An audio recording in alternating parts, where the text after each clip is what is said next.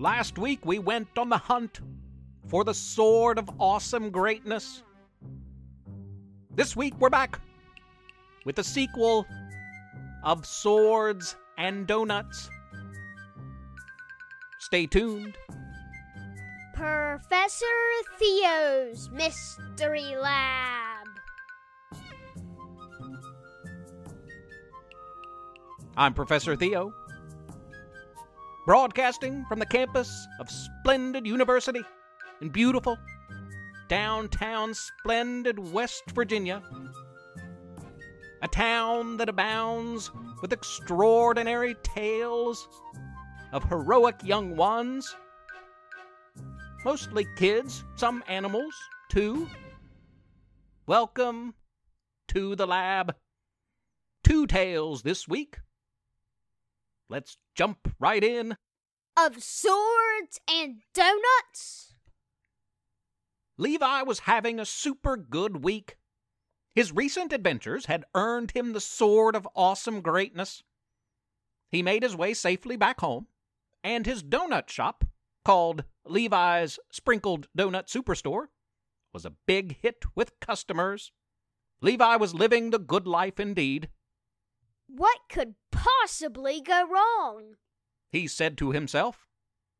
And that's probably something you shouldn't ask yourself because, well, the universe has a way of answering that question. I wish I could tell you that it was all sunshine and sprinkles from here on out, listeners, but I cannot.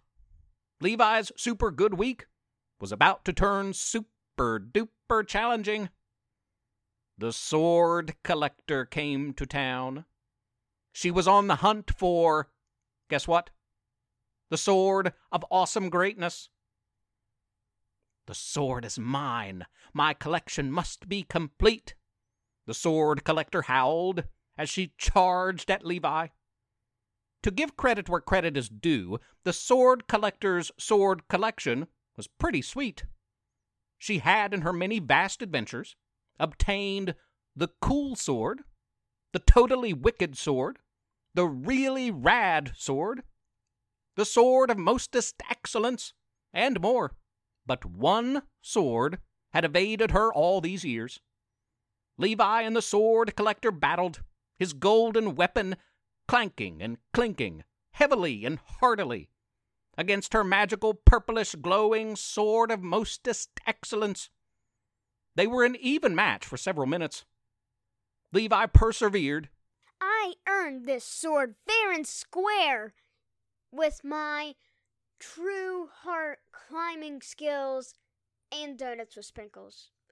You'll not take it away. No way, villain. The sword collector seemed hurt. Villain is a bit harsh now. My parents instilled some dubious values in me and set ridiculously high expectations. They named me the sword collector, after all. The battle raged. Levi had the upper hand, then the sword collector, then Levi. Levi bellowed. Nobody steals my sword, or my donuts, or really anything. The sword collector battled back, though she seemed rattled for the first time. She cut him off. Wait, those are donuts I smell? Yes.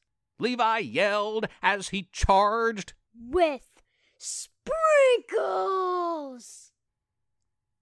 The sword collector shouted back, They smell amazing! Suddenly the two stopped. They stared at one another. The sword collector took a deep breath. I mean, they do smell really good. What's your secret? Levi wouldn't budge. Love. And a little bit of magic. It's a family recipe. Sounds like you have a great family. The sword collector seemed sad. You want to try one? Levi asked. Yes, I will gladly take your family. The sword collector laughed maniacally. no, a donut. Levi corrected her. Oh, yes, of course. I knew you meant that. Levi and the sword collector put down their weapons. A delicious truce was signed in pink frosting. A friendship over donuts was made. some friendships begin in strange ways. Would you believe me if I told you Levi and the sword collector became the best of friends? You should, because that is just what happened. Would you believe me if I told you that this was the final chapter in the saga of Levi, his amazing sword, and his even more amazing donut superstore? That you should not believe. I wish I could say everyone lived happily ever after from here on out. Unfortunately, that is not the case.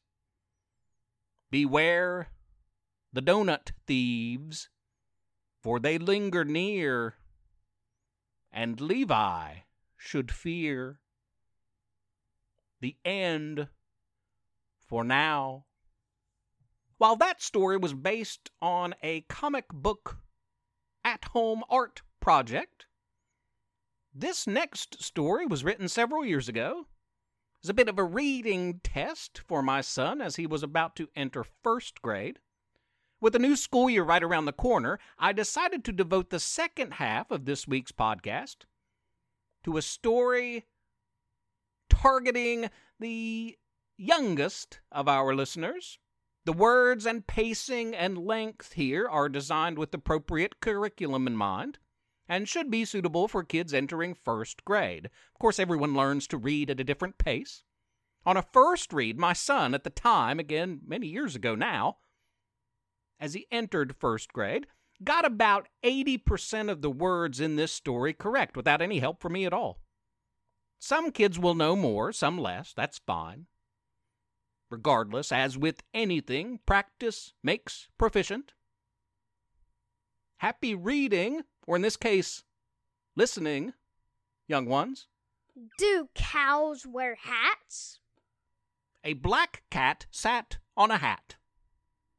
That's my hat, said a brown dog. It is not, said a green frog.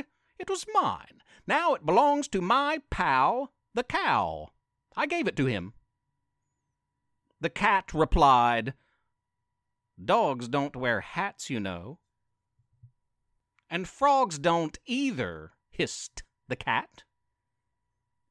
And a cow? How now? That's silly. Then a lady yelled, Mr. Kitty, no sleeping on my hat. Give me that. She grabbed it, and the hat was gone. The cat was mad. The dog growled. I knew it was not yours. It was not yours either, croaked the frog to the dog. Then a cow walked by. The cow was wearing the hat. Did you all see that lady with my hat? I won't stand for that, mooed the cow.